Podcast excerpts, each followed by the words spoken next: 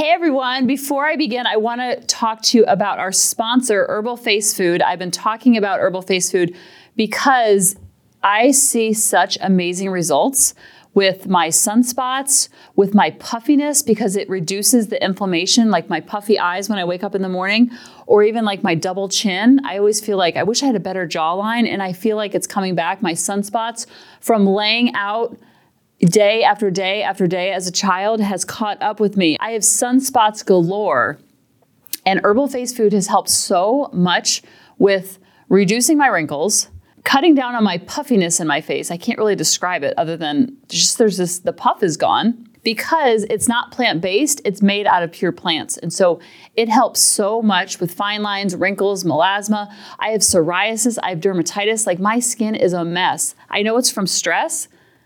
And it's such a relief to have something that doesn't show all the stress on my face. So go to the link in the email or go to herbalfacefood.com and make sure you use the coupon code HARMONY20 at checkout to support the show. Now, on to the episode.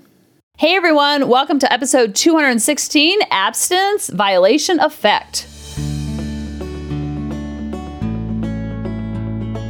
Welcome to the Harmony in the Home podcast. I'm your host, Kelly Hutchison. I'm a counselor, a life coach, and most importantly, an imperfect mom doing this work right along with you. And my goal on our podcast is to go from chaos to calm, feel less frazzled, and have more fun within your four walls to have more harmony in your home. Hey everyone, so what do you think about that title? It's a doozy of a word, isn't it? I don't know if you're like me, but when you hear something, all of a sudden I can go down a rabbit hole and I don't come up for a couple weeks from that rabbit hole. And so recently I went down a rabbit hole of watching a trial and it's still ongoing because you know I love true crime. And I've been watching the Lori Vallow trial, which is unbelievable. And Chad comes later on. And I was listening to a lawyer talk about it, and he was talking about this concept, which I had never heard of. I heard about it in theory, but I love learning new terms because I feel like when we know the name of it, it's like when we're aware of it, then it just brings more consciousness to it when we're doing it. So it's kind of like bringing your car and you're like, I don't know, this is happening, this is happening, this is happening. These are the symptoms, these are the symptoms, these are the symptoms. And then the mechanic says, Oh, it's your radiator. And you're like, Oh, so we just need to fix the radiator versus telling them all the symptoms, symptoms, symptoms and not fixing the radiator. So when we know a even though it's a big word like this, AVE, abstinence violation effect, it's pretty cool to add it to your repertoire of like, oh, I see what I'm doing now. Oh, I see why that happens. When we see it in our own life, then we can see it in our kids' life. And we know it within our soul, then we know it how to teach it. And how do you get better at anything? Is by teaching it. So I heard this term on a podcast talking about not only cults, but also he called it cults and also high demanding religions. And it was just a softer way of saying cults because sometimes people hear these big words and then they run from it. But when you hear high demanding religions or high demanding families or high demanding parents or high demanding teachers or high demanding bosses or high demanding spouses, then you can kind of be like, oh, yeah, I know what that's like. Because I've either been in that situation or I've been the high demanding person. So he was talking about a high demanding religion and how there's so many things that are taboo. And the more taboo you make something in a religion, the more you actually think about it even more. So, the official definition, which can explain it much better than I can. Abstinence violation effect occurs when an individual, having made a personal commitment to abstain from using a substance or cease to engage in some other wanting behavior, has an initial lapse whereby the substance or behavior is engaged in at least once. Some individuals may then proceed to use uncontrollably. The abstinence violation effects occurs when the person attributes the cause of the initial lapse to internal, stable, and global factors within. Like, I don't have any willpower, I have an underlying addiction or a disease. So, in this situation, they're talking about addiction. Like, if you're trying to cut back on your drinking, and then you take one sip of alcohol and you're like, oh, throw the baby out the bathwater, and you're walking that tightrope of completely abstaining. And so when we're completely abstaining from something, it's kind of like when Lily was taking her testing in elementary school and they're like, get a good night's rest, good a night's rest, good a night's rest. And Lily's always been a great sleeper, but she had been told three or four times in that day on the news, the the administration stopped by, then the teacher's saying, then there's notes going home, good good night's rest, good good. She couldn't sleep that night because all they were telling her is to do something that already came natural. So we say we're going to abstain from drinking any alcohol, then we take one sip, and all of a sudden we're drinking a case of beer because we're telling our brain the negative of what not to do versus what to do. So a lot of times I see this with parents and yelling, or parents in connection, and parents in keeping their house clean, or parents in working out or eating right. Plug in any behavior or any mind message that we tell ourselves, I'm never going to yell. I'm never going to yell. I'm never going to yell. I'm never going to yell. This is what I did when I was unconscious. I would go to bed with sleeping with so much mommy guilt, promising myself the next day, I'm not going to yell. I'm not going to bark. I'm not going to snap. Because I was a pretty snappy, pointy lip mom. I'm thinking in hindsight, that was probably my go to is that snappy. My body language, my energy was just like, Urgh. it was very grr energy, very pointy lips, very snappy turtle not in a sarcastic, fun, loving way, but very sarcastic. Like, you need to make me feel like a good parent, or else there's going to be some price to pay. And it's going to be with my mood, with my energy, with my vibe, with my body language. And so I would go to sleep with so much mommy guilt going, if they would just act better, if they would just behave differently, then I wouldn't have to act like a crazy lady. This is what I told myself for five years. So I would fall asleep with so much mommy guilt, literally the weight of the world on my shoulders. Just wanted to be the most perfect parent on the whole planet and just wanting to enjoy it more. I was just not in the joy of it. It's like, this is way too hard. This is not what I signed up for. My kids were supposed to be different. They were supposed to be more outgoing. They were be, supposed to be better behaved. They weren't supposed to cry so much. They weren't supposed to argue so much. They weren't supposed to. They weren't supposed to. They weren't supposed to. And so I'd fall asleep going, well, if they would just do and not act a crazy, then I wouldn't have to act a crazy. So I was basically blaming a three year old for my, I don't know, 30 something age behavior. So I would wake up and promise myself, I will not, I will not, I will not, I will not. And by 9 a.m., I was already Snappy Turtle. And the reason why is because I was trying so hard to abstain from anything Snappy Turtle, anything mood. And so when I did it once, I threw the baby out the bathwater. And then I would like tattle to David, who was at work, going, rough morning already. She's already acting up. He's already acting up. It's going to be a rough day. And then I would spend the whole day looking for more rough, rough spots. That's why the B minus work was so helpful because I was like, oh, wait a minute. If I do want to be a perfect parent, let's just say I do want to be perfect. I think part of being a perfect parent is actually enjoying being with said children.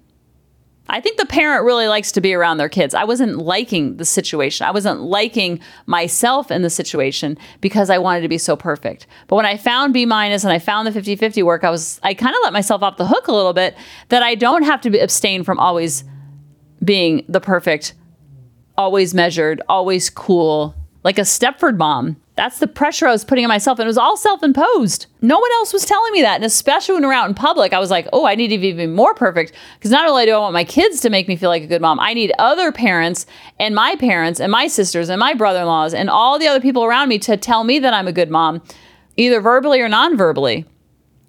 So, of course, they're going to look to my kids as a reflection of me but when we take that pressure off of ourselves that we don't have to be perfect and there's no other perfect parent around us, the abst- abstinence violation effect doesn't have such a hold on us. We're like, oh, I can be snappy every once in a while. Oh, I can yell every one. I can bark. I can snap because our kids do it.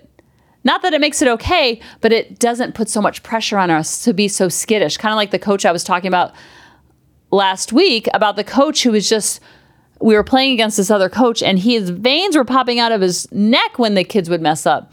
And then if they messed up, he would either yell and scream and shame them and just yell in their face. What I couldn't even understand what he was saying because he was yelling so hard at these other players.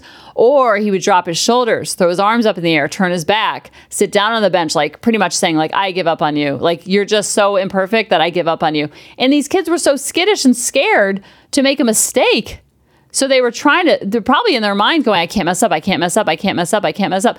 Tell yourself that a couple hundred times and then try not messing up. It's kind of like right now, if I tell you, do not, whatever you do, do not think about a pink elephant. Do not think about a pink elephant. Do not think about a pink elephant. What do you think about right now? A big old pink elephant. So just know that there's an ebb and flow to life and there's an ebb and flow to our parenting, that we don't have to abstain from being a human being with emotions. We can embrace the 50 50, we can embrace the B minus, abstain from being perfect because when we go to sleep saying, I'm going to be the perfect mom in the morning, then we put that unconscious pressure on our kids to be perfect. So they're super skittish. So if you have a super touchy kid, they're picking up on all of that. They're picking up what we're putting down. If you have an empath as a kid, they pick up on all that energy.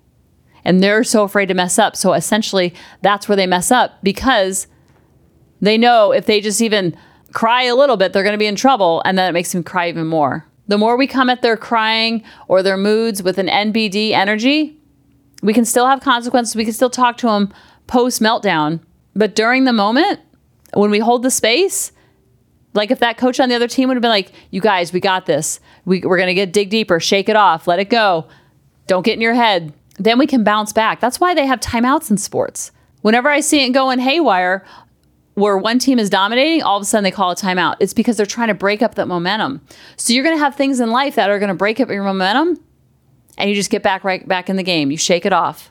You don't have to think about being perfect so much because when you're thinking about being perfect, that's ironically where we're going to mess up because we're trying to hold that beach ball underneath water and that resistance and that pressure is a pressure cooker and a self-imposed pressure we're putting on ourselves and then un- unconsciously we're putting it on our kids. We're af- they're afraid to have a human experience. They're afraid to get a B. They're afraid to strike out. They're afraid to miss that open goal because they know when they look on the sidelines they're going to have that coach on the sideline uh, like the other team that we were playing and that coach is either going to be super hot where the veins are popping and they're flipping out, arms are flailing, or they're going to be super cold where they drop their shoulders. They're pretty much saying, I give up on you. Super disappointed. And when kids feel that tightrope in their life, ironically, that's where they're going to mess up more. I saw these players on the other team messing up more because they were constantly looking at the coach, looking at the coach, looking at the coach, looking at the coach while they were playing. Like, did he approve? Did he approve? How was he? There was just like this nonstop measuring of his mood, energy, and vibe. And you might have grown up in a home where you were constantly looking to the sidelines of your own house, of measuring your mom or your dad's mood, energy, vibe. Were they super hot? Were they super cold? Or were they super stable Mabel? When they were super stable Mabel, that kind of gave you that peace like, huh, okay, I can kind of enjoy this a little bit more. I can enjoy this game a little bit more. But if your parents were like a coach, like the coach was on the other team, where they're either super hot or super cold, that's a very insecure way to go through life or go through the game. So this all comes back this absence violation effect. I think we can be abstaining from wanting to be perfect. Abstaining from wanting to get straight A's. We make the rubric. We also decide what our grades are. We can only control our side of the street. We don't want to give all of our power and our emotional bandwidth to our children. We want to take some of that back, model what we want to see from them. Everything's no big deal, shake it off when they make mistakes because they will because just like there's no perfect parent, there's no perfect child. And it's that balancing act, it's that Goldilocks balance of that balancing act of not wanting to be perfect, striving, doing great. I love the quote by Dave Ramsey's daughter You pray like it depends on God, and you work like it depends on you, and then you just let go of the rest. So when we can give that gift to ourselves, guess who we give it to next? Our children. And that creates more harmony in the home. I love you guys, and I'll talk to you next week. Bye bye. Hey, mamas, thanks for listening. If you had any ahas, clicks, or those lightning bolt moments while listening, you have to check out my free parenting bootcamp, where we take all of this to the next level and we try to create even more awakenings for ourselves so that we can connect more with our kids and never yell at them again. You can sign up at www.coachingkelly.com. And if you really want to fill up my love cup, Send me an email of what your aha was, what your click was, what was that lightning bolt moment while you were listening. I want nothing more in life than for you to have harmony in your home and to learn how to be an imperfect mom like me, which allows your kids to be imperfect too, each and every day. Thanks for listening.